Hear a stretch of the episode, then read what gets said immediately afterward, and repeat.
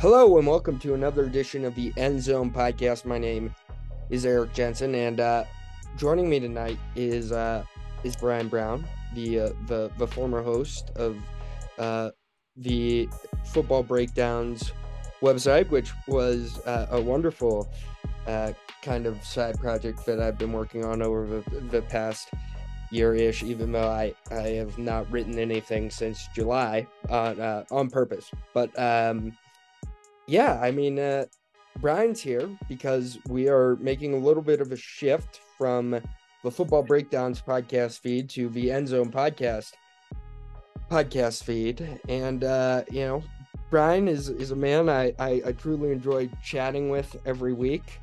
Uh, it was you know always kind of a dream of mine to do a little podcasting with him. Uh, really, since the moment I've I've met him, and then it didn't really wasn't really able to become a concrete reality until about uh it's been over a year. Yeah and until about a year ago. But you know things come up lives change being an adult is hard you know we we, we rss feeds are expensive but uh i keep i'm gonna keep paying a, a hundred bucks a year for me. And uh and uh i'll uh the blog, man, the blog's expensive, but you know, I I I I'll have to reevaluate the blog when when I get there this year. Maybe I can squeeze my parents one more year of of vlogging, and then I can I can get get on with with paying for the blog. But uh no, I long story short, there's going to be a lot more Bryan Brown Brown in this feed, and uh, there's these shows are going to be a, a lot more uh, ridiculousness, really. Uh, Brian has uh, has icebreakers. I'm sure we'll talk about non-football things, uh, but there will be a heavy focus on football, of course. Uh, a lot of focus on the college game uh, nationally. Uh, Pioneer Pigskin, obviously, you got that Sunday mornings for uh, in-state stuff. Sorry about no, n- no, none of that uh, this week. I got violently ill uh, Saturday night for about I, I don't know what it was, either a head cold or a, it was like a mix of a head cold and like a 24 hour stomach bug all at once. Either way, I overslept and uh, we just didn't end up getting that down. So we'll, we'll talk a little bit of college football in the state here today, as well as look at you know overall the the country. You know we're at the quarter mark basically, uh, but yeah, you know this is what I do, Bryan, on on my own podcast feed. I just talk and I talk and I talk and I talk forever. And uh, you have not even said a word yet, so I will just say, "How are you doing, sir?" I'm I'm doing good. I was wondering if maybe you uh, took a shot to the to the uh, the unmentionables like Caleb Williams did, and that was part of what contributed to your your illness. But um, just to to kind of condense things, yeah, we're seeing I, I, we're taking a step back from football breakdown, seeing what's going on with that. Um, mentioned life being hard and being an adult is hard, and and things cost money, and and unfortunately, there's not a lot of people uh, out there that I should rephrase that. There's a lot in this world to pay for. and that includes making content. It also includes, uh, you know, people having to choose what content they want to pay for. And uh, you know the good news is is that places like google and spotify you know they're they're making all that money off of uh the hard hard work of us baby podcasters but um i don't know where i got down that road other than just i'm excited to be on the end zone pod. I know a lot about the end zone pod because i am a regular listener. Um and really i i'm actually kind of excited for we we were talking earlier and you're like i'm not a big segments guy and i said yeah i couldn't notice that. And like segments are are my thing right? Like i'm all about building segments and and and what's the angle and what's the approach and everything like that and it's i think it's going to be fun to kind of take a step back and just uh here's the here's a here's a segment idea talk. That's yeah. it. yeah sometimes you're just talking for a while you kind of stumble on onto some things and uh yeah but yeah it's a it's a it's a nice nice little uh little mix of uh, of, of things of of of, uh, of things going on so i did think i do you know i have some graphic designer friends you know i i, I kind of like some maybe a, a logo for this uh, at some point. But I was thinking about some names, and I think I came down to one. Let me let me give you the bad ones first. I thought maybe we could call it like the Bear Cave or something like that. But then I thought, no, two bears, one cave. You know, but but, but, but just too close to that. I wouldn't um, Bert and uh, Bert and uh, Tom, you know, getting mistaken for us. That would be that'd be tough on them. Yeah, yeah, it would be very tough on them, obviously. Uh, you know me, very successful stand-up comedian. I think I would be. I think I do a, a, a, a tremendous job. Somewhere deep down in my heart, I do want to try stand-up comedy at some point in my life, and uh, I just don't. I don't have quite the life experience or material yet, but maybe I'll get there someday. Who, who knows? Or the courage to get up on stage, which is weird. I like talking to people, and public speaking doesn't really freak me out. But the idea of like going up on a stage to like perform comedy kind of uh sends me into a panic attack. Uh, but um, it's probably because you don't have your your stuff written out, which you know, yeah, not yeah, like yeah, I've been writing my stand up routine for the last fifteen years, trying to give you advice about how it should work. But uh, no, I'm right there with you. I think that's part of why we like to do this, right? We like to talk and we like to have share our opinions and uh, be entertaining. Um, I think stand up is incredibly hard to do if you want to do it as a job, but and I tell you what, it's not a bad thing to just step up there and get out of your comfort zone and crash and burn, maybe, or uh, who knows? Yeah, maybe before I'm 30. Before yeah, I'm 30. We'll that's a good bucket list item. Before I'm 30, it gives me six gives me six years to get 10 minutes. Uh, you but, ready for an icebreaker? Yes, but I did. I want to run these names by you, okay? Right.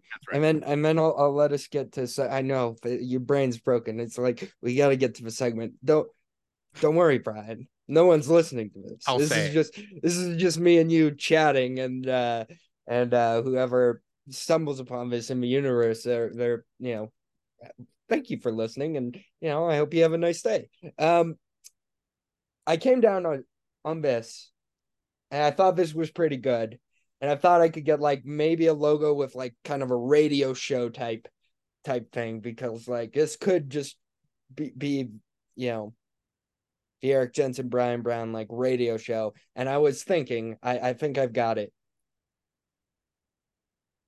The blogger and the bear.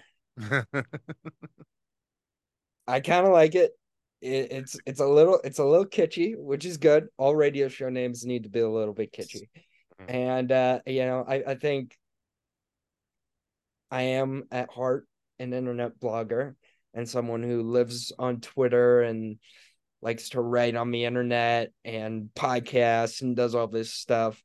And uh, you are the brown bear. So I, I mean, I think it makes a lot of sense to have the blogger and the bear, unless you have any better ideas off the top of your head. I mean, we tried to work through an idea on on the football breakdowns feed, and uh, I I still don't know if I love the idea that I settled on over there. So uh, I think this is as good as anything. And uh, like you said, to the point, kind of little like I, I, think you said the use the word kitschy. Was that the word you used? Yeah. Yeah, that's a good word. That's that's the true mark of a writer right there. Is someone who uses those off the radar words that nobody else uses. They're such great words. Uh, a personal memory of Andy Larson using the word kerfuffle in a uh, press conference once. That uh, I think everybody saw that when uh, well, uh, what's his Steph Curry, Chef Curry. That's a word. So uh, I do, yeah, I, I fully support that, man. I'm I'm here for it, and and more than anything, I'm just eh, I I'm excited to do this tonight, especially because um, you know, for so long you do this kind of performance, right? Thinking that um thinking that you have to entertain people. And and more than anything i think you and i have had our some of my favorite conversations when it's just kind of us talking. You know I, I think back to this summer and that was part of the fun of this summer for me was um kind of getting outside of our lane a little bit talking about things that we don't usually talk about. I, that conversation we had about music after you went to lollapalooza will forever be one of my favorites. Had nothing to do with sports definitely nothing to do with football. So um, it's always good to just be reminded of the fact that really what podcasting started as is just a way for people to converse and, and invite people into those conversations. I am ready for the icebreaker now, Bryan. I, I, I can see it in your eyes. I can see it in your brain. I'm I over here playing that- with my quench gum again, just like I- it was. I, damn, it, it really is crunch gum. I mean, Yeah. well, what a what a shame. One All of these what- days, we need to do one of these in person. We'll figure that out too. So, um, okay. two icebreakers for you. Uh, the first, uh, so you can choose which one you want to answer, or you can answer them both. First one is if you created your own country, what would it be called? Okay. And then I lost the second one. If you were sent back in time to a thousand years ago, how would you prove that you're from the future? So the first one Mm, if you had your own country, what would what would it be called and why? The second a one if you were sent back in time to a thousand years ago. So that would be one thousand twenty-three. Quick maths off the top of my head. So like pre Renaissance. yeah, world history, 1023. I am a little bit of a history nerd, so I just need to read some. uh You just need to know your era. I just need to see what era I'm working with here. Look back at 1023 Wikipedia. Let's see what's up here. Uh, okay, Wikipedia Wikipedia Reading Club. This is always a good see segment. Uh, let's see here. The Europe, no births. I think this is wrong. I'm not sure if this Wikipedia page is going to do what I want it to. What happened in 1023? Here we go. Perfect. Okay. Except one oh, this is wild. Okay. Wild readers of the internet moment. Uh on the website forum paradoxplaza.com. I was compiling a gigantic set of detailed historical notes into a huge database sorted by year. Every year from 1 AD until now, I have legions of events, not only in Europe, but Asia and elsewhere. Name a year, and I can give you a list of at least half a dozen things of importance that happened, except one year, 1023. For some reason, 1023 has nothing no political events, no wars or battles, no enactments or or notable appointments, no marriages nor any significant deaths. I do have 1023 as a possible date of Papa Papa of Alcali's seizure of the church at Grotto, but that is listed as an alternative of the most positive dates of 1022 or 1024. 1023 is very, very strangely empty in 2000 years of history that's the only one which for which nothing comes up. So anybody know anything that happened in 1023 i almost wish you don't to allow me to say in 1023 for the first year and last time ever nothing happened. That's crazy. That's pretty crazy. So That's almost better than answering the question of of what you would do. Uh, yeah yeah. Just tell them like, yeah, nothing's gonna happen this year. Yeah, no, I I mean 1023 we can't find historical records. I mean, this guy on Paradox Plaza forum like he's he's got it figured out obviously. So I, I'm not going to question internet strangers research on things that look like discount reddits. Those are often where you find the best and most accurate information. Um so I I just uh I I would say you know, future's Would you want to know the the the backstory as to why this person zeroed in on 1023 is is the year that they were diving deep in to find out what happened or nah? Well, no, they they said how they kind of came. They're cataloging everything from one AD to 2023, and they come to 1023, and there's just not a ton of major events that happen. Sometimes everyone everyone has an off year from time to time. I wonder how many years you could get done in a day. Right? Like if you're cataloging that kind of stuff. Yeah, that would be that would be really interesting. I'd be interested to see that guy's final project just because I do like history and stuff like that. So, you know, it, it's it's interesting. Uh, That was a good wanna get to icebreaker, The other question of, of what you would name your country and why? Yeah, I I have no good answer for that one, to be completely honest with you. Um, So Eric Landia is off the table then. That yeah, that sounds awful. Rickopolis potentially, but no, that sounds terrible as well. Uh, everything's kitschy and terrible, Rickopolis sounds and like it's not- from uh, and it's not a radio show; it's a country, so you don't want a kitschy name. yeah. Uh Rickopolis sounds like a, a city from Futurama. And I don't you might that might be outside your age. You're you, you probably didn't see a whole lot of Futurama growing up, did you? Uh, my brothers and dad got really into it at one point, but Futurama is one of the animated shows that just kind of passed me by, and that Hmm. I wasn't super into, to be honest with you. Yeah. Um I like I like I like Rickopolis. That's I I would I would go hang out in Rickopolis. It capital city? Uh, capital city of Rickopolis is uh I don't know. Tulsa. Perfect. Tulsa. Go Hurricane. Yeah. uh I That's the became only I, know about Tulsa, so yeah.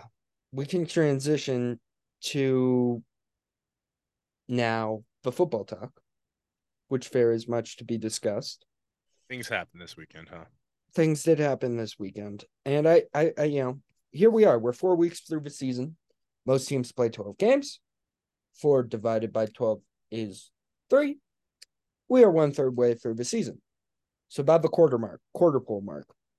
So I wanted to go through and just chat about the Power Five conferences and uh, some takeaways from generally where things are at. I have ESPN pulled up, so we're just going to go alphabetical order here. We'll and I'll pick out some uh, some decent games this week as well. Uh, let's start in the ACC, uh, a conference I know very little about, to be completely honest with you. Uh, Miami's on bye this week. They seem like they could be a player within the conference. Uh, Florida State is also on bye this week, so it is kind of a bunch of uh, also Rans almost isn't would be would be kind. It's it's been a bad year for the ACC, Bryan. I mean, uh, Pittsburgh's one and three, Virginia Tech's one and three, Georgia Tech's two and two, Boston College is one and three, Virginia's zero and four.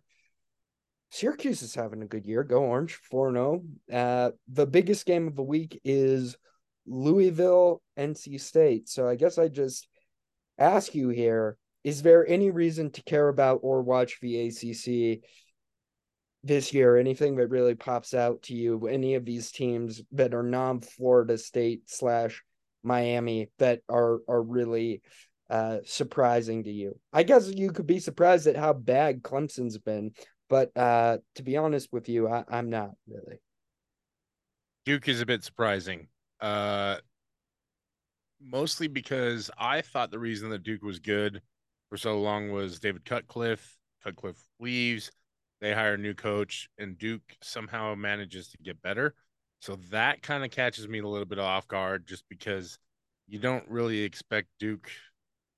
Uh, certainly, Duke is Duke, and that's another old person throwback. Um, the old, the coach way before, I think multiple coaches before Tony Bennett at Virginia had a quote that said, Certainly Duke is Duke. They're on TV more than Leave It to Beaver reruns. That was one of those quotes that got played over and over again listening to Jim Rome. Speaking of radio shows, um, and I actually heard listen to Rome the other day for the first time in years, and it's just what a what a journey that show has taken. Um, but I, I think Duke being four zero is is a very I think it's a pleasant surprise. Um, you know, I think the way they handle business uh, against Clemson was entertaining. Um,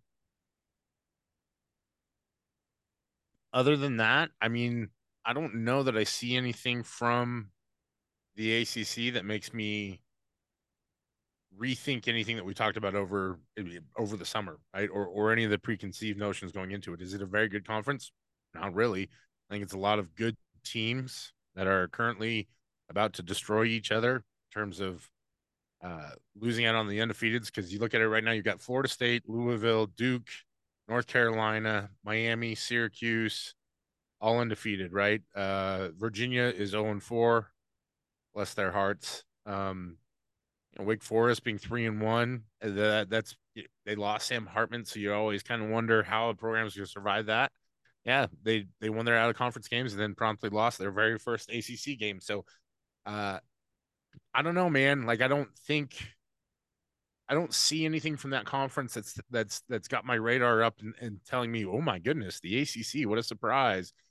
Drake Maye is still Drake Maye. He threw a left-handed touchdown for hell's sakes, or for heaven's sakes, I should say, um, on uh, Saturday. Which, uh, when you're right-handed, that's that's an accomplishment. I'm just gonna be honest. So, uh, Florida State doing Florida State kind of things and, and being really good. Not not that big of a surprise. Louisville, obviously undefeated with two conference wins, is you know curious, interested with that one. But uh, I I will flip the question back to you as more of a newcomer to college football, what what do you expect when you think about the ACC? Is it just Miami, Florida State, Clemson? I think it's. I do always forget about UNC. UNC is 4 0. They do have a very good quarterback, and they do seem to have a solid team. So I, I think Clemson is out of the picture, to me at least. Clemson has two losses. Clemson is favored on the road at Syracuse, but if Syracuse at home in the Terror Dome, yeah, decides to go ahead and show up and play some good football, which Syracuse is known to do at home from time to time, wouldn't shock me at all if Clemson lost again. I mean, Dabo on on on Saturday, Dabo coach scared. I mean, uh, it was some of the most just like passive, like very the opposite of aggressive was his play calling down the stretch in that fourth quarter.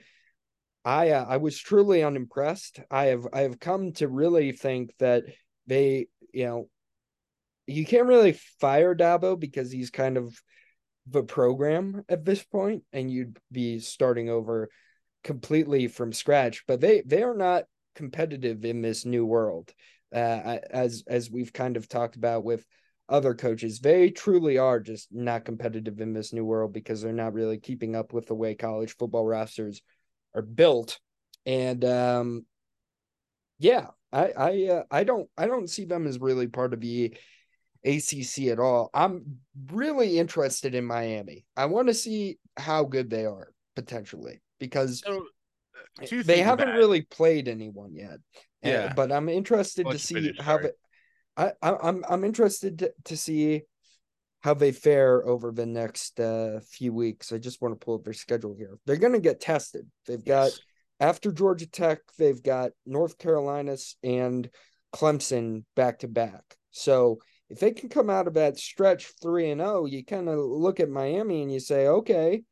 And then you, you play a downbeaten Virginia team and a downbeaten NC State team, and then you November 11th, you circle that date because that's Miami, Florida State, and that could very well be for kind of a conference, and the the conference's uh, heir to whoever might be competing for a college football playoff. So I I I, uh, I am a big uh, I am very interested to see how Miami fares these next few weeks.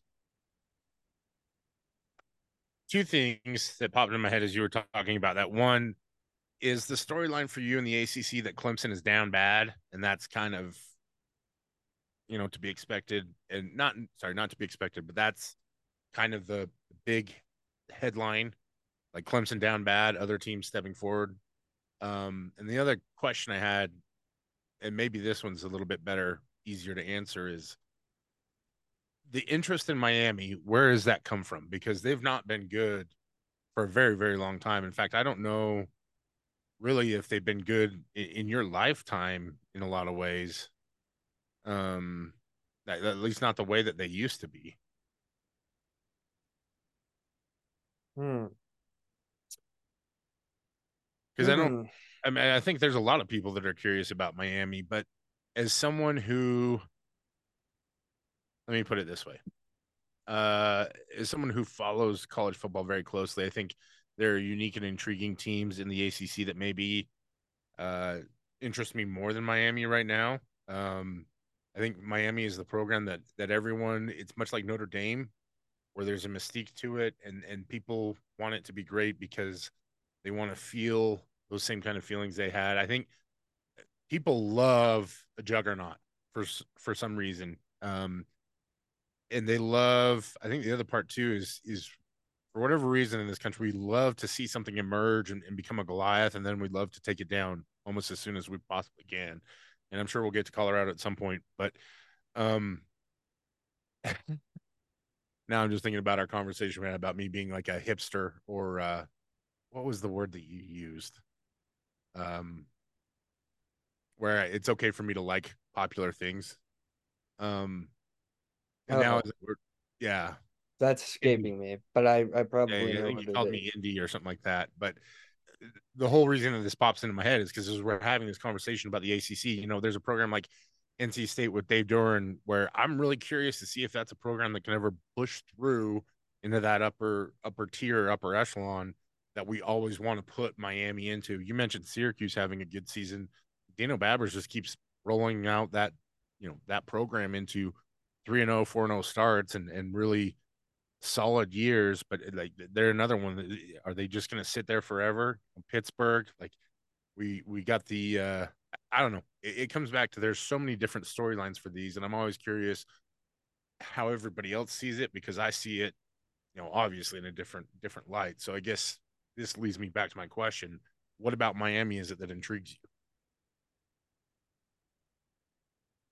Well, uh, Tyler Van Dyke is is a very interesting quarterback. Uh, I'm sure I just got his name wrong there.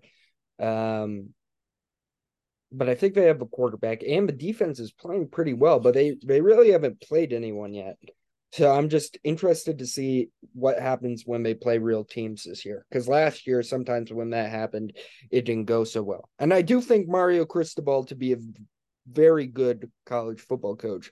So I'm interested to see what his teams look like this year. We can move on from the ACC now. No need to spend yeah. hours on that. Uh, the Big 12. The Big 12. Big yeah. 12 is weird, man. Some of these conferences are kind of weird. Uh, one, several weird things about the Big 12. Uh, one, wow, West Virginia is three and one. And we're going to find out this week if they're actually any good or not because they they play TCU, but they've been pretty competitive in every game they've played this year. UCF has started out extremely well. The newcomers are playing pretty good football. BYU's 3 and 1, Cincinnati and Houston are 2 and 2. It, it's not like there are a bunch of nobodies entering this this conference as some oh as my foot cramps. Oh my god, what what a terrible moment uh for this podcast. But um no, I or viral, either one. Yeah, I just think oh god. Okay, hold on. I can't I believe that you started this. off the Big 12 and you went straight to West Virginia and skipped over your Jayhawks. Oh, well, that's let's just get into Come it on, then. Son. Come on. Come on. That's man that's talk, talk. N- nationally. I'm just gonna say it right now. Nationally, this is a game of a week. This is a game of a week. Kansas, Texas. I mean, I hope we get. It's not Fox, so we don't get Gus Johnson, which is a, a damn shame because, you know, Kansas, Texas. It just, it just sounds sounds good in a Gus Johnson voice. Uh, but Kansas, Texas, Kansas tough as hell up front they're just tough as hell up front on both sides of the ball. Uh, they have a killer quarterback, some nice weapons, a good running back. And Texas is getting 16 and a half points. I'm sorry, Bryan. I'm going to bring some gambling in here. That is way too many points for Texas to be getting. There is no way my lock of a week, my mortal lock this week might be that Kansas covers that. I don't think there's any chance in hell they get blown out. I think this is a very, very close game incoming. I think they can block the Texas pass rush, and I think they they can keep up with Quinn Ewers because they have a quarterback of similar talent on the other side. I am I am quite excited to watch Kansas Texas. It will be one of the main things I watch on Saturday. Um, it's on ABC, so I think the rest of the world's kind of with you on this one. Um, I guess my question for you is upset potential with Kansas. Where do you feel it right now? Coming off a big win against BYU, and and I know BYU fans are probably licking their wounds a little bit after that one, but that was a an inspired effort on on the part of Kansas, but also a good BYU football team that Kansas beat. So it's not like it was just you know another day at the office for the Jayhawks. To get that big of a win right before you play Texas, I think it means something. It does mean something. This game's in Austin. Oh, Texas just has a way of losing weird games in Austin, though. Like to me, and to Kansas that, at that, right? Like Kansas has kind of been their bugaboo.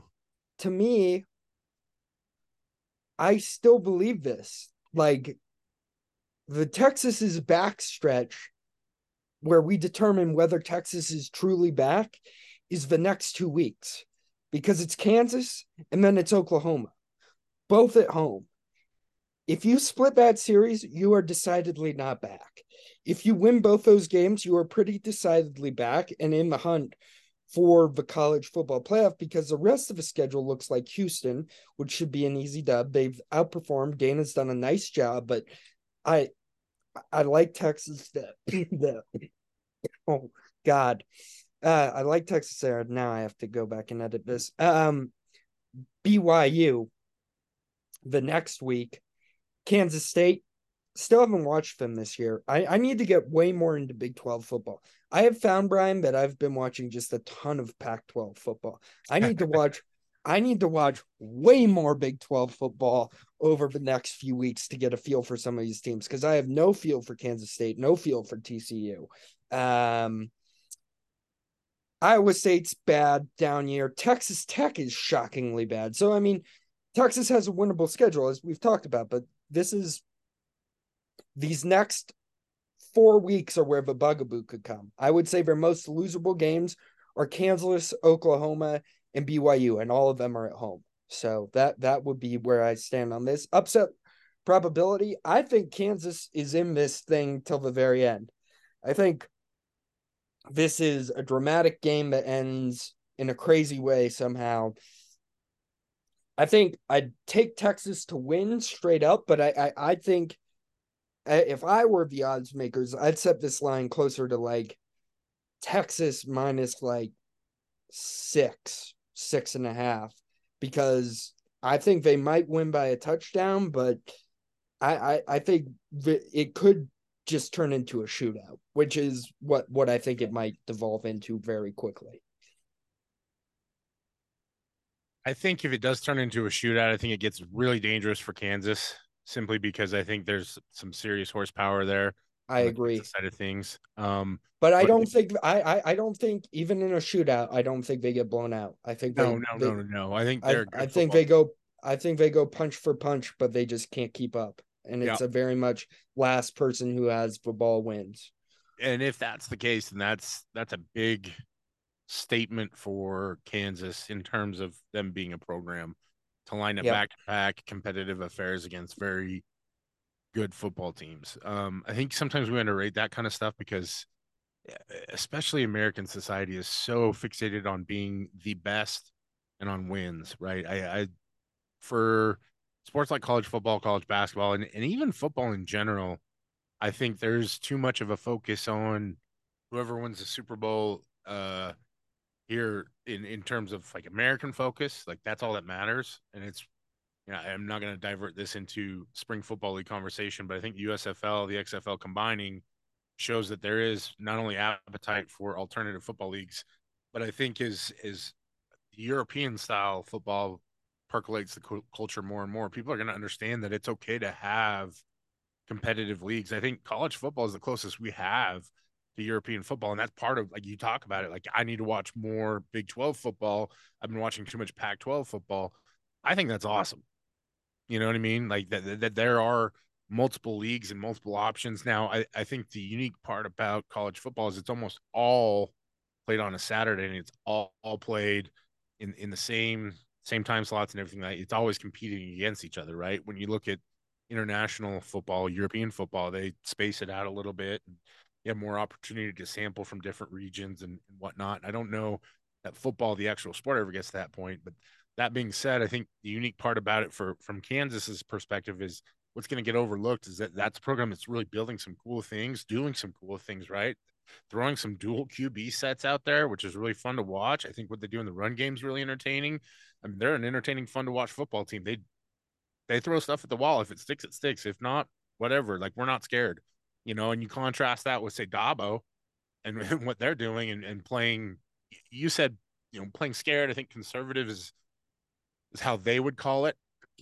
But I think usually when you don't have faith or confidence in your team, that's how you play. And um, you know, I think that for Kansas, I, like that's something that can be celebrated.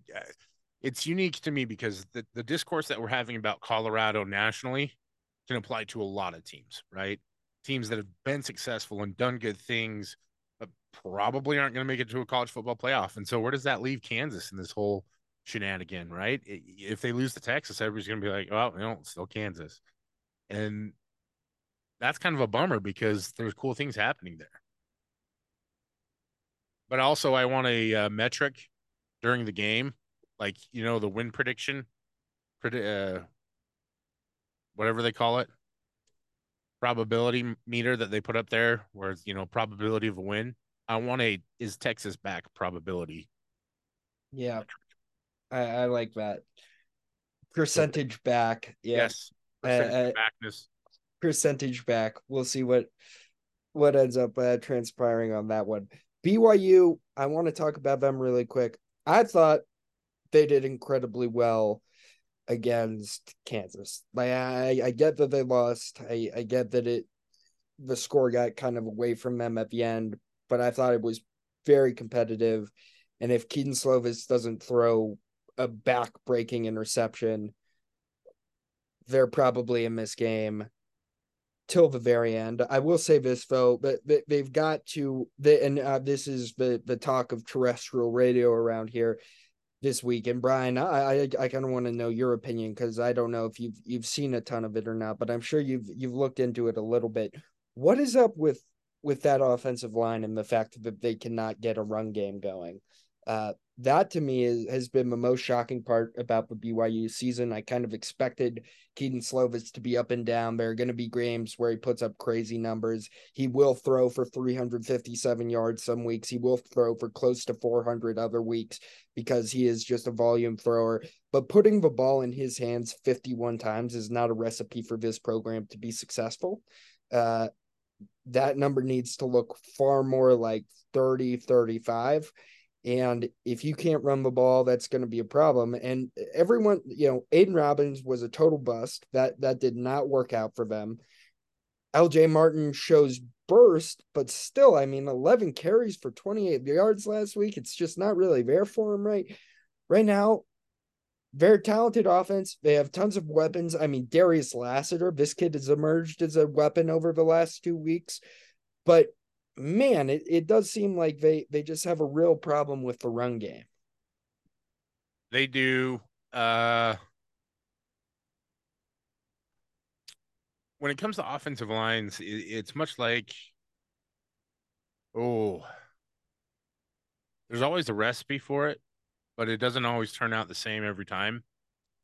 And so you want to try and get the right talent and the right chemistry, but it seems like the this is one area where I think the transfer portal is showing it's really difficult to build a unit. Seeing it with Colorado right now, Shedeur Sanders is the most sacked quarterback in the country, I believe, if I'm not mistaken. If he's not the most sacked, he's close to it. And so I think some of it, it goes up to the offensive line unit. Some of it is, is schematic, right? When you have different schemes and and you know I think you being a Broncos fan maybe as aware of it as, as anyone um where it's how do I phrase this? Every team has to have a system that they're built upon, right? So for right. Utah, for example, it's inside zone. For a long time for BYU, it's been that wide zone, stretch zone. There was a, uh, I believe it was a reporter for the Herald that called it slant blocking at one point in time on on Twitter, and, and that may have been the day that I finally decided that I'd had enough of of of Twitter, um, or X, however you want to call it. So BYU system is just not like like matching their system with the offensive line and with the personnel. For example, I think LJ Martin's great, but he is kind of the early version of of Tyler Allgeier in a lot of sense, where you got to get him going downhill. Once he gets going directly downhill, he's going to cause some disasters. So you've got to find some ways to open up the the the holes for him and make it easy for him to find his lanes and, and get going in the direction that he needs to go in.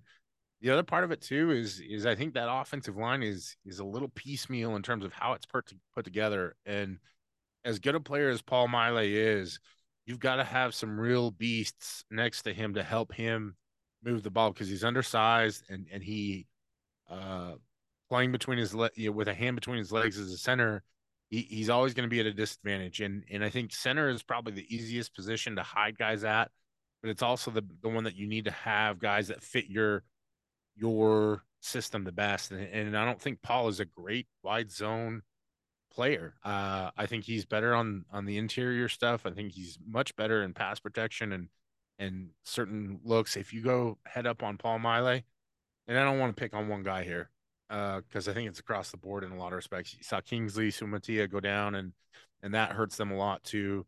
Uh, you know, the Etienne kid from from Oklahoma State hasn't really panned out the way they thought it did. And they also lost two starters in the Barringtons that I think really would help them this year. So, eh, all that is to say,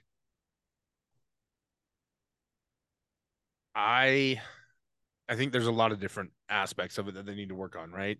You mentioned Aidan Robbins. Uh, part of why he was so successful at UNLV is because they did a lot of stuff inside the tackles that allowed him to slip into the middle and just kind of hit the hole and go. And so if you're going to be some of it is is is personnel. Some of it is the lack of a, a running ability on Slovis's part that hurts Aidan Robbins. You know, watching his tape, he's still a good running back. It's just UNLV did a great job of making it easy to get good looks and good blocks on on the defense. And and you know I think BYU right now is struggling to figure out what their identity is in the run game. And and when you're doing that and and trying to mix in personnel and everything else it leads to exactly what you talked about, where Slovis is throwing for 50 times a game, and and regardless of how good a quarterback he is or how effective he is within the offense, that just opens you up to more potential for disaster. And I think that's really what you saw in that game was just, you know, like the pick six, for example. It, it, it's just one of those plays, right, where it bounces off a guy's hands and and there's not a whole lot you can do about it. So that's a very long-winded answer of of saying I I think there's a lot of problems with BYU's run game, and I think most of them are fixable, but it's just going to take some some pretty. You either need to make some personnel changes, or uh, you need to make some pretty big strides in terms of of how you're executing things, and I don't know that I could see those strides being made in one game. So, yeah, it'll be as clear as mud. No, it'll be interesting to see. Friday night's a big night here, man. Utah BYU same night. I, I kind of kind of dig that. Uh, yeah. Got some got some things going on earlier in the evening, but I'm hoping to get home, throw those games on. Should be a good time. Good time to watch. You know, to it's a it's a it's a nice little Friday. Can kind of take Saturday off, maybe just watch a few games, go apple picking if you want to. You know, like do Is that your thing? You're an apple picker. stuff. Uh no, I'm not an apple picker. I just think I just thought of random fall, Fall things that, that that people could do. I'm a football guy. I I, I would uh you know if you ask me, I'd like to say and watch football. And some weeks, you know, it hasn't been that way yet. But I'm getting to the point where this year, I I, I took a different strategy this year, Brian. My first year, really not being involved with the media stuff as much. I started very slow, uh, and now I feel like I'm ready to get more involved. Like I let the bad out of conference games like play out. Like, and now that we're hearing conference play, I know what I'm gonna watch. I'm gonna watch a big Pac-12 matchups. I'm gonna watch a big Big 12 matchups. I'll watch a big SEC rivalries, and uh, yeah, and we'll we'll we'll have a nice time. And I'll watch when the three uh three big teams in the Big Ten play each other, and that we'll we'll have a wonderful time that way. We can move to the Big Ten really quickly, Yeah, let's do it. and uh, I do want to I do want to swing back to one thing real quick that it is a shame that the Pac-12 is ending, but also we're likely losing the Pac-12 networks because one of the best ways to keep track of the Pac-12 is Pac-12 and 60, and that is watching all the games uh, that you don't want to watch on a Saturday, on a Tuesday or a Wednesday, and it's very very handy because you can get those Arizona versus Stanford games in in an hour and don't have to you know you can get your apple picking and your football watching it on a Saturday. ah, that's nice. Yeah, It is a good place to have. We're pro tape. We're bob pro away, tape. my friend. Bob we're, away. We're we're we're pro tape. Um. Okay. Big Ten. Kind of boring, to be honest with you. Really boring. That is their brand. Yeah. if yeah. we're being super honest with you. Uh Penn State, Michigan State, Michigan, sorry, Penn State, Michigan, Ohio State. That's it. That's the only teams that really matter here. I'll throw in Maryland because Maryland has been fun and spicy, and they'll get their first real test next week when they play Ohio State at the Horseshoe. That is a game I am very much looking forward to keeping tabs on. Other than that, conference is just mid, very mid. I mean, I, Nebraska's down, Minnesota's down, Northwestern's down, uh, Indiana's down, Illinois' down, Purdue's down. Eh, Like, is he? I guess you, you could talk yourself into Iowa if you're really into watching boring football. Uh, but I mean, I'm a Utah fan, so I don't need to watch uh, Utah twice. You know, like I can I can survive watching a defense smother an offense and and not have an offense for one game, but I can't do it for two, Brian. I just can't. Um, I'm going to ask you a question about some a, a program I know nothing about, but I think it's just funny that they exist in general. They are three and one. What's up with Rutgers these days? Oh, What's your what, Yes. what are your thoughts on Rutgers these days, man? We're just dragging Rutgers into the nation's consciousness. It, we're gonna force Rutgers down your throat, baby. Yeah. What what do We're you think? What do you think's up at Rutgers right now? Tell me what's up at Rutgers right now, man. I think Rutgers is is the perfect encapsulation of what's right and wrong with this sport, right? Like like Rutgers is that team that got dragged into everything to being a have because supposedly it's in the right geographic part of the country for TV markets.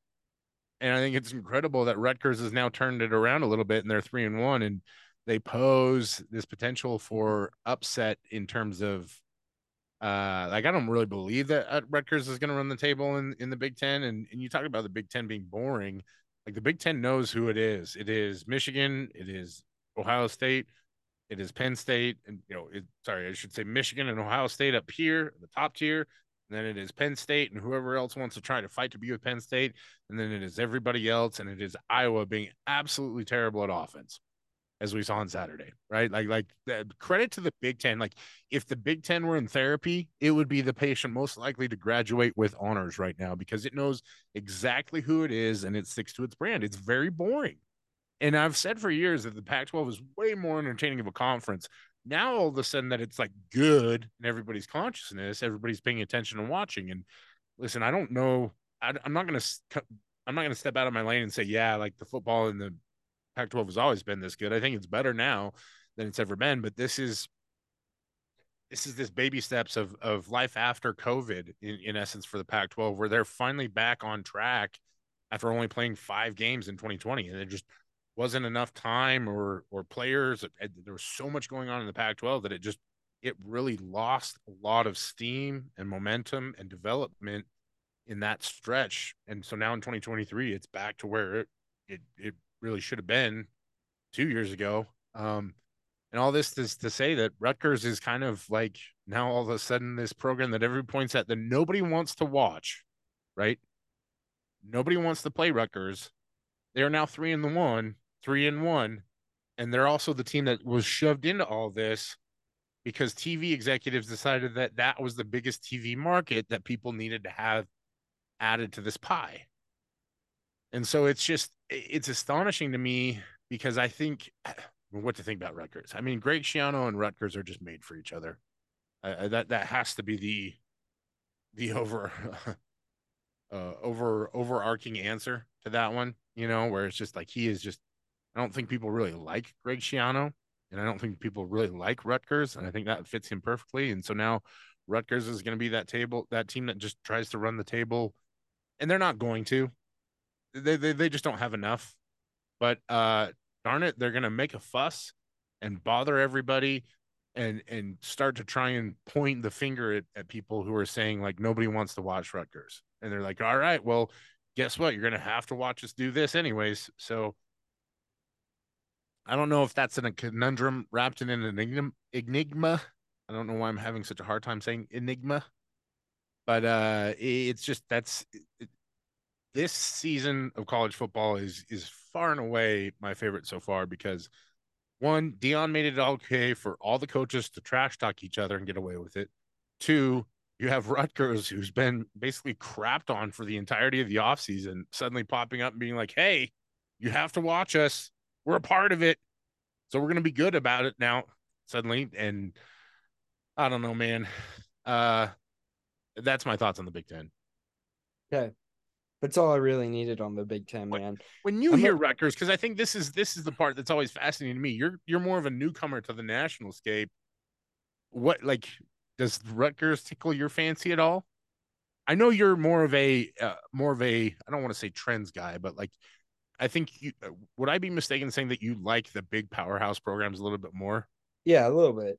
Yeah, but like like Texas being back is a good thing to you. Yeah, yeah, yeah. Well, Texas Texas being back is good because it's funnier when they lose. like, yeah, like I'm rooting for Texas heartbreak ultimately, but I want it to get as good as possible for for them before it gets bad. Like I was talking with someone about this the other day, and they were like, "I can't stand it. I I you know I hate Texas. I hope they lose every week." And I I I I I just thought to myself like, wouldn't you want Texas to like win all the way up to the national championship and then just get absolutely smoked by Georgia. And it was like, oh, they never even belonged in the conversation as one of the top teams in the nation. They are just playing a completely different sport than teams like Georgia and Michigan and Ohio State. I think that is the funniest outcome and the most heartbreaking for Texas fans. So that is what I'm rooting for. So that that that's my opinion on Texas. Did I mention I'm a psychopath? No, no, no. I mean, I, I think that's very reasonable. And I think it's, we all root for our own version of chaos and, and entertainment. And yours just happens to include Texas fans being sad, which, you know what? Like, I don't really, I don't know that there's a ton of people out there that have a ton of empathy for Texas fans. So you, you probably have some, you know, some company in that one. Uh, I do think it's interesting that we got to Texas from talking about Rutgers, but I think really that just kind of tells the story with Rutgers is it's the program that nobody really seems to care about, but TV executives and now suddenly they're trying to force their way in the conversation to be relevant. And who knows if they will be. I mean, that's we'll see. crazy to me. I mean, they got Wagner this week. So do the most Rutgers thing possible and lose to Rat Wagner. That would be incredible. Do we what other conferences do we have to talk about? Do we well, about the Pac 12? We will get to the Pac 12. I will just very quickly. I know you're gonna laugh at me. I just want to make quick comments on the Mountain West. Uh, oh my God, the Mountain West is so down this year. Uh, it is so down this year. Boise State sucks. Hawaii sucks. Uh, UNLV might not suck. New Mexico sucks. Wyoming might not suck. Colorado State sucks. San Diego State sucks. Arizona probably very good. Nevada sucks. Fresno State very good. There are it's just a it's just a mess. It's to be fun. It's to be sloppy. It's to be terrible football late at night when I want to go to bed, but I just have to stay up and watch what's happening in Logan. And uh, yeah, I, I I'm I'm just I'm just I am a sicko. I'm a Mountain West sicko. I just I just like it. Uh, let me ask you this question, Brian. At what point in time am I allowed to say Blake Anderson might not be a great football coach? Because it's been three three years of this. He's had one really successful year where they've won a bunch of fluky games and ended up winning the championship game by dominating San Diego State. That was by far the best coaching job he's ever done. But after that, it's been a lot of the guys he's brought in and recruited haven't been very good. Cooper Legas got benched. The team has always been. Is a, he's that dude, huh? Yeah, we'll see. That's uh, fine. It, like we don't want to got to get into that too much. We'll, we'll see, but two things are true about about about this team. Under Blake Anderson, they have always had a dreadful defense that has never really kept them in games. And two, they've always had just a tendency to shoot themselves in the foot. I, I bet if you looked it up, they're the most penalized team in the Mountain West over the past three years. They are just not a disciplined football team. And that starts with Blake Anderson. Sometimes he throws temper tantrums on the sidelines and picks up flags himself. Like at what point do we stop saying, well, this Utah State team's undisciplined? Because this is about the third year in a row that I've caught myself saying that. And at that point, you kind of have to wonder, like, okay, they're always undisciplined. Like, why is that? And to me, that screams like, oh, you don't have a very good coach that's very good at like, he might be a, a fantastic schemer and a great play caller, but like these guys don't play with their emotions in check ever. They're a very up and down team, as evidenced by the fact that some weeks they'll come out and flat to Air Force and get absolutely pummeled. And then the next week they'll get hyped up and ready to go, but they'll kind of sleep, go to sleep a little bit early, and then they get pummeled by James Madison, more or less. That score that, that score is not as close as that game was. They were getting blown out in the first half. Yeah, it took it, a tremendous like brain fart on the part of James Madison and, and a valiant comeback on the part of the Aggies to get it that close. In in in fairness to the Aggies, and it's also... just like okay, at what point do we just admit that maybe it's not that they're a G five team in a crazy conference? Maybe they just have a roller coaster coach, so they're just a roller coaster team because I don't think they're going to finish terribly. It wouldn't shock me if they made a bowl game, but they're and three right now, and that's not very good for who they've played. And like, call me crazy, but I won't be shocked if they if they lose to UConn this week. Like, oh no, I wouldn't be shocked at all. I think Utah, UConn's UConn as a program, I think, has a better idea of who they are than Utah State does. Right. So and I think that goes. I, I don't know. I just I, I just kind of wonder every year i kind of think like oh like what's going on but like when does it start to be fair to like ask a, a, about a coach and say man this guy like he, he's kind of he's kind of all over the place well I, I think some of it just depends on who it is that you're asking that question of and i think the unique part about blake anderson i don't th- his tenure at utah state has not been without lots of drama. I'll just put it that way and and on and off the field right? Changing your boss, changing your your university president, a lot of transition in that regards and and a lot of off-field stuff personally for him as a team. There's so much that you could get into that that I think eventually it builds up. And I think for what was such a good positive story initially, it, it's lost a lot of its luster for him up in Logan. Number one, number two, I don't know that Blake Anderson was ever a Logan forever kind of a guy. Um, you know, and, and it seems like I believe it was the previous AD was John Hartwell, right? Is that is that am I misremembering that? Anyways, it doesn't matter. John Um, Hartwell. Yes. yeah. Yes. John Hartwell. Yeah. Um, I, Hartwell was always kind of a unique hire in, in the sense that he was not he was not a low uh Utah in in essence. He's not from the Rocky Mountains. So I think he came in from from the south and brought a lot of that with him as an athletic director. I think it's part of what why Blake Anderson ended up there. And so I, I don't think it's crazy to want to hit a reset button on on Utah State in that program. And now that you have your university president and your athletic director set, I wouldn't be surprised if he uh, if he made a change. I wouldn't be surprised if maybe there were uh, you know conversations about that already. If he kind of knew that this was his last year to really audition for a job somewhere, I think the turnover on his staff is very indicative of that. People jumping ship left and right. Um, the fact that he took over play calling duties, I think there's a lot of things that that lead me to think maybe he doesn't want to be a head coach anymore. And uh, I think that everybody thinks they want to be the uh, everybody thinks they want to be the king until they have to do all the king stuff, right? And then all of a sudden that job doesn't look as promising. It's not as fun. And I think you bring up some good points with the discipline. The other thing too is good teams have a brand or or a culture or an identity, however you whatever word you want to use to describe it. How would you what what's Utah State's identity right now? What are they good at? What do they lay their what are they what do they hang their hats on? Yeah, that's been hard to identify over Right. the past few years because with Logan, with Logan, with Logan Bon, the the magic Logan Bonner year, it was an air raid offense. That's what it was.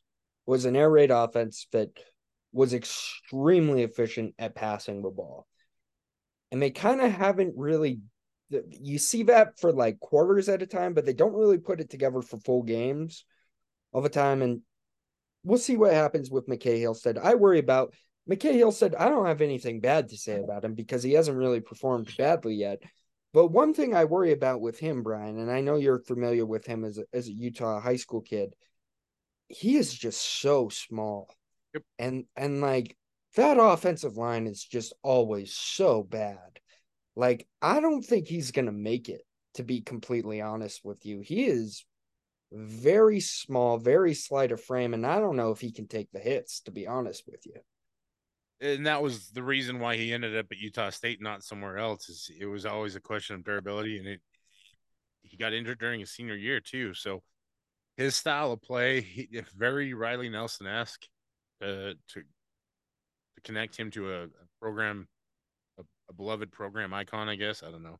Maybe he's not as beloved because he went to BYU after after a few years, but um, uh, I think all that's valid, and I wouldn't disagree with you one single bit in terms of being concerned about the the fragility. That said, he's going to mature and he's going to he's going to grow a little bit more. I think the bigger thing is that we're starting to see that offensive line play, good offensive line play, is so so so valuable. Yep. I, I mean, I know you watched a ton of the NFL. I watched a ton of the NFL, and man, there's not a lot of good offensive line play going on right there. No. It is chaos. I would not want to be a well. I would want to be a quarterback. That's stupid, but no, it's just it's it's so valuable to have good offensive line play, and and if you don't have it, you got to either have a really durable quarterback or have some sort of an escape plan. And I think, but that that goes back to the same problem that Utah State's had, right? You're losing guys to, to BYU. And I think two of your best players. I shouldn't say two best. AJ Vongphachanh, one of their best defensive players, goes to BYU. Uh, you lose uh, Lapuaho, one of your best offensive linemen, to BYU. So when you become that breeding ground for the next team up, then don't have anything underneath to replace it, and you try to go fix those holes through the portal, it's just a problem. And I think if high school talent in this state's good enough to where if you're Utah State, you shouldn't have to go dip in the portal all the time the way that they do to replace replace players. So we could go for there's probably a lot more to it in terms of scheme and, and lack of defensive identity. I, I don't think a program that's so uh, laden with talented defensive players should be as porous on defense as they are, but it is what it is. Yeah. All right, the Pac 12, and then we can get out of here. Um,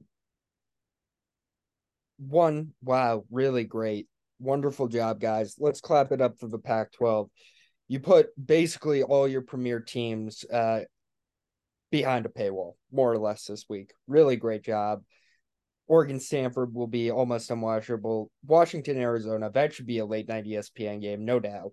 But instead, it is on the horrid Pac 12 network. I'm kind of glad this thing's over, to be completely honest with you. It's a, it's going to be a fun ride this year, but it is incredibly hard to watch these games. It's stupid that they thought they they had a product where they could just have their own network and not talk with people that actually make media deals, which is a, a funny way to run an athletics conference. We don't have to get into that though. I just needed to say that because it is ridiculous over the next few weeks how many good games are going to be on the Pac-12 network. Um, Utah. I want to talk about Utah because he, this is where I get worried, Bryan. To be honest with you, as a Utah fan, is this week. I think this is a week where the magic runs out a little bit and the defense could remain great. They could totally stymie Oregon, but this is maybe the best offensive line in the conference, maybe the best run game in the conference. Pretty good quarterback in DJ Uiagalelei. And Utah, if Cam Rising doesn't play, which I'll be honest, I haven't seen any reporting, but I'd be shocked if he played this feels like where it, it, they kind of get punched in the face and it's like oh yeah if we if we want to compete for this thing we've got to figure out how to have a real offense. And that's nothing against nate johnson. He just hasn't played a lot of quarterback and Kyle Whittingham's playing playing it safe because he doesn't want to put his defense in bad spots which is totally fair but this is an offensive conference this year uh, dominated by quarterback play. And if if you don't have a stud quarterback you're just not going to remain very competitive. And if if Cam Rising's not back within the next one to two weeks, I worry about how competitive they're going to be in in this conference. I'm starting to get a little bit spooked, and I'm pretty spooked about the Brant Kuithe stuff too. Like, there's no information on him ever. Like, is he even going to play again? Like, it it's it's just I don't like the vibes. They're four zero. Oh. It's incredible that they're four zero. I want to give them their flowers. I'm so happy that they're 4 0. I'm a Utah fan. I like it when they win. But man, I just I wanted more this season, and it feels like the injuries are going to prevent us from getting to that more status. Utah is a program that's built on. Uh, so there's a lot that you could break down in that. For one, I think I don't even. I, we'll start with Utah and then I'll work my way through it. Uh, you're not wrong about the Pac-12, but I think this is the problem with media and, and media consumption today, just across the board, right? Like, I just want to go somewhere where everything that I want to watch is easily easily acceptable, uh, uh, accessible, right? And you have so many things that are. I, I, I don't know what I need. Uh, again, this is where it gets so frustrating being a fan of college football. I don't know what service I need to watch Mountain West football. I found out uh, almost by happenstance that uh, the Utah State game was on local television, and then there's not like a. This is where it gets super frustrating. Like, why can't we just organize all this into one package? Why can't I just buy something to where it's like Sunday ticket and, and college football is just all there? Uh, my own complaints aside from that one, Utah is a program that's built on execution. This is a program that's built on being uh, precise. They, they want you to ex- execute at a high level, and when you when you introduce young players into that circumstance and that situation and they're not up to the level of execution that you pride yourself on and not just young players but also backups and everything else I think you kind of get what you see with this Utah team right now, where it's they're getting the job done, but eventually it's going to catch up to them. I mentioned the Brant Kuithe thing. I think that the bigger concern is that there's not a single player on the roster right now outside of Devaughn Vele that, that returns with with more catches um, than everybody who left or or isn't playing right now. So I mean, like when you look at it from that perspective, I think five of your top six pass catchers don't even aren't aren't even really playing right right now. Whether it's Vele being hurt or Kuithe being hurt or whoever it is. And so you've got to find ways to make it easier on those young kids or those inexperienced starters and they don't do a very good job of that and that's i think a lot of what you're what you're seeing is being personified in in how how they execute schemes and everything like that and so i'll be curious to see if uh, regardless of when cam rising comes back i don't know that he's the the the fix all for the entire team you know what i mean you're still like your your leading receivers right now are Mikey Matthews and Money Parks, and Money Parks has ten receptions. Mikey has twelve. If you put that up against the conference, that's number thirty six in the Pac-12. Let your me. Highest, your highest receiver is ranked thirty sixth in the Pac-12. Yeah, that's not great. Not great, Bob. I I will say this. And no th- running game to go with it, right? I yeah. That that's that is the big problem. That's why it's different this year. Because usually that is the case. Usually they don't have wide receivers that can play at a high level for some reason. Even though people say, "Oh, you know, watch his tape, great route runner, this, that, and the other thing," they just don't give the ball to their wide receivers. That's just part of who Utah is as a program. The concerning part is they have no running game. They do have no running game, and whether that I, am not sure what that is. I feel like the offensive line has been pretty good through four weeks. So I'm not sure who's to blame there. Uh, Jaylon Glover does seem to get better every week that he plays, but they just don't have any depth. Ja'Quinden Jackson not being able to cut right now is a problem. He's probably got a high ankle sprain. That is probably going to be bad for him. He's going to have to play because they're physically out of bodies at this point but like he can't cut and and that's kind of important to if you're a running back I, kind of disagree. I think the passing game will work when Cam Rising gets back because I do believe that guys like Mikey Matthews just have talent. Like Mikey Matthews, you mentioned him, and I saw him show up big time on on Saturday. Landen King, like they do have some guys on offense. Like Money Parks is still there. Like they have some guys. They just they don't have a quarterback that has experience. better ways to get those guys involved, right? And I think yeah. that the statistics that I look at are passes at the line of scrimmage, right? So easy, like swing passes, little wide receiver screen passes, those easy completions that help a quarterback get that completion rate or completion percentage up. Utah has a zero percent, like like they're they average five and a half yards down the field um, in terms of where their passes are are completed.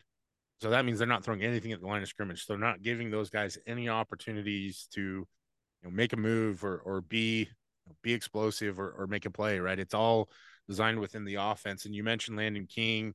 They like Landen King a lot, but Kyle Whittingham said he needs to get he needs to get bigger. Well, you don't have time for Landen King to to gain twenty or thirty pounds. So find some ways to get him involved. Right?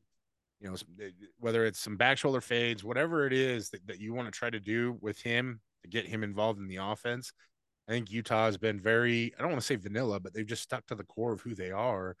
And right now, eh, the personnel is just not good enough to do all that effectively the way they want it done. And I think part of it's Nate Johnson. Uh, I think part of it is that they don't use tempo at all, and they need to use tempo at some point in time to get some separation to create some some energy for that offense. It's just it's just really hard for wide receivers to stay involved when they don't have anything to really get involved in other than blocking. And and I, I say that not to be disrespectful, but it's just kind of the truth. Like 70% of their play calls on Saturday were run plays.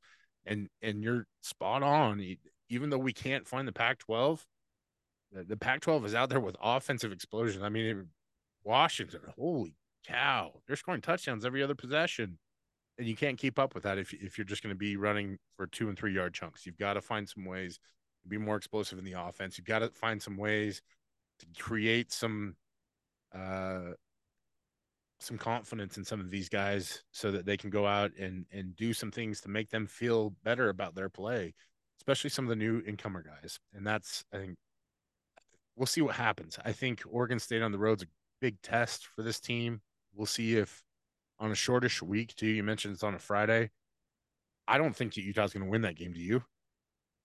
No, I think it's almost a guaranteed loss To be completely honest with you, that's And where if- I'm at. and if that's the case, then that the, then uh, the the silly side of me says, well, that's going to be the game where Kyle Whittingham comes out and they hang fifty on. You know what I mean?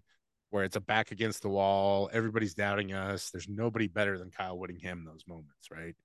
So I I, I don't like. I'm going to stick to my my thought process on this, like where uh, Oregon State's not playing amazing, but offensively they look better in the run game than Utah does, and I don't think Utah's offensive line is is looked that impressive to me. In fact, they've looked pretty pretty average to below average, which is surprising because there's plenty of talent in that unit. I think some of it is that they've got to get some things figured out positionally, and I think uh, if guys are not cutting it at the positions that they're playing, you've got to make some moves and figure something out. But it's just not not as crisp. It's not of there's they're not getting as much movement, especially from the interior as they were last year, and and you know, I think they're missing like they're twelve percent of their run plays are are have missed assignments or missed blocks, and that is awful. So Yeah. Not great. Uh, I don't know if that really correlates much to the Pac-12, other than the Pac-12 did good. I mean, like, Pac-12, Pac-12, good. I Good, feel like we can wrap this up now. Uh, don't want it to go much more than an hour and a half, which we we've done a lot, but this was a good introductory episode. I will ask you this: USC Colorado. Here's what I I have to say about this game. I think this is a tremendous test for USC's defense. Hmm. Is USC's defense actually any good? Because if they are any good, they will terrorize Shedeur Sanders. Because as we have been pointing out throughout the offseason, Colorado just doesn't really have the dogs up front to protect against above average pass rushes. And they've played an elite one in Oregon. And I think this is just a good test for USC. I think they'll win this game. But if Colorado can protect against USC, I think there are major red flags there where it's like, oh, we don't have a defense again. And and that that's that's something I'll be interested to keep an eye on Saturday morning. I so I think it's unique because this is this is the Pac-12 networks game that's going to throw everybody off. Where all these people that are on board watching Colorado and Deion are going to be like, "Hey, where the hell are the bus today?" Um, the unique part about USC is I think they do have some guys who can rush the passer, but it's the overall defense that's the problem. Uh, the the discipline, the tackling, the, that's the stuff where I think they're not as good defensively as Oregon is right now. I'll, I'll put it that way. And, and I would argue that UCLA is up there with Oregon and Utah is, is one of the best defenses defenses in the conference. And I think where USC just becomes overwhelming is Caleb Williams. And you just the, the demoralizing effect of his play.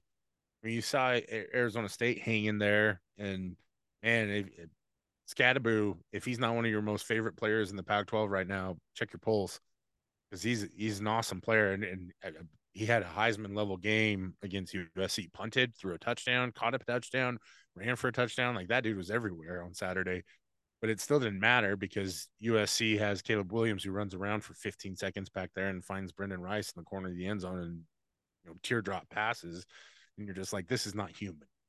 And uh, I think Caleb Williams is just such a demoralizing presence out there that, you know, I and the other thing too is Colorado's got straight whooped.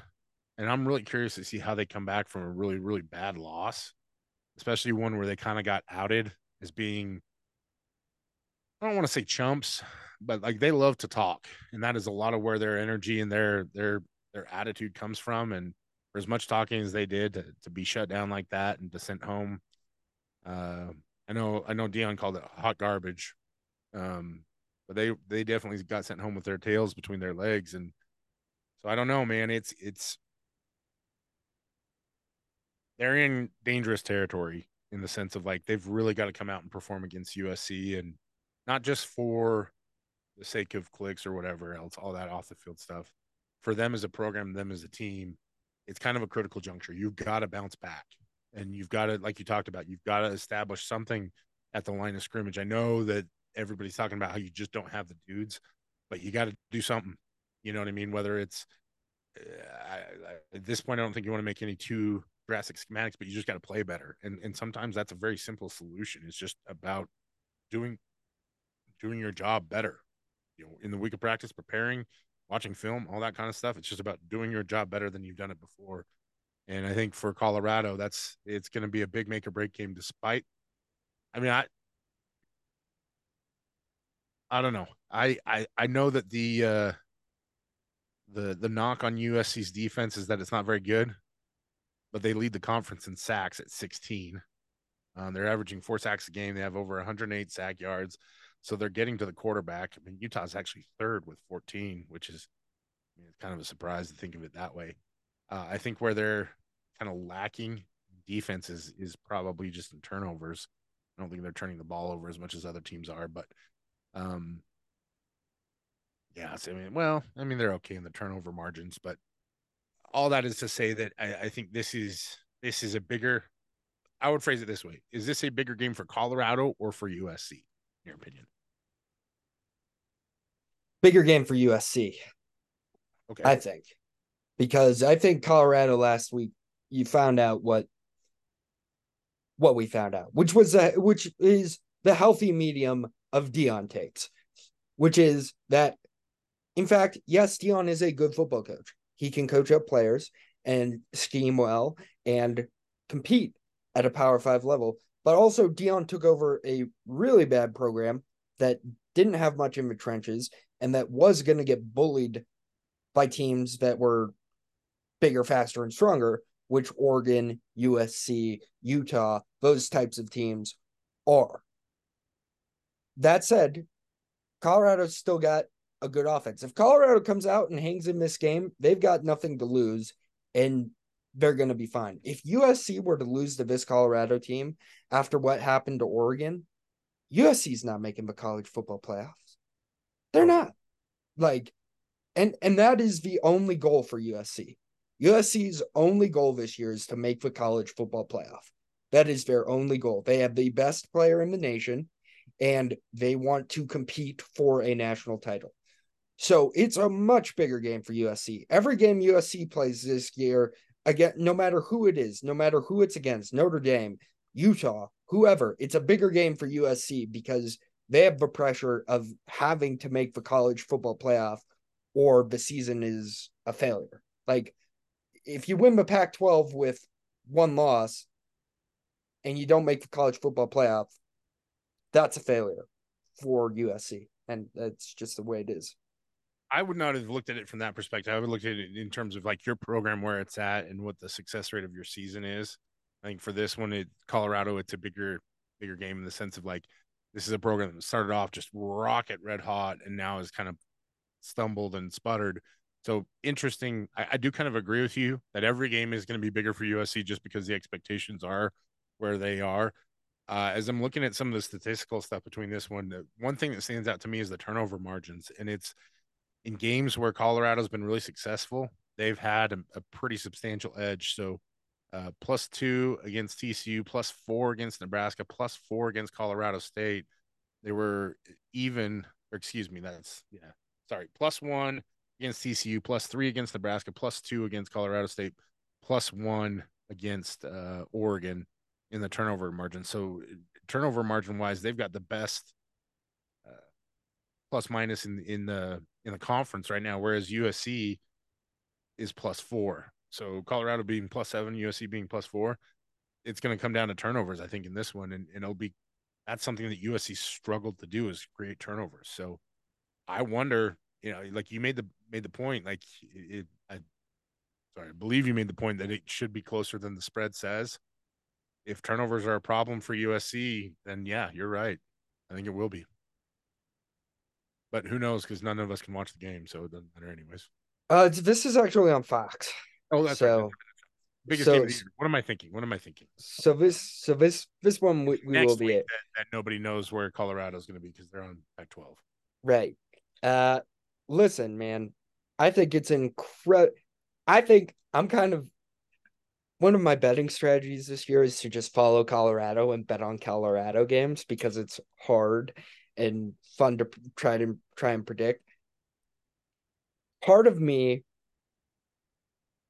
really wants to go USC minus 21 and a half.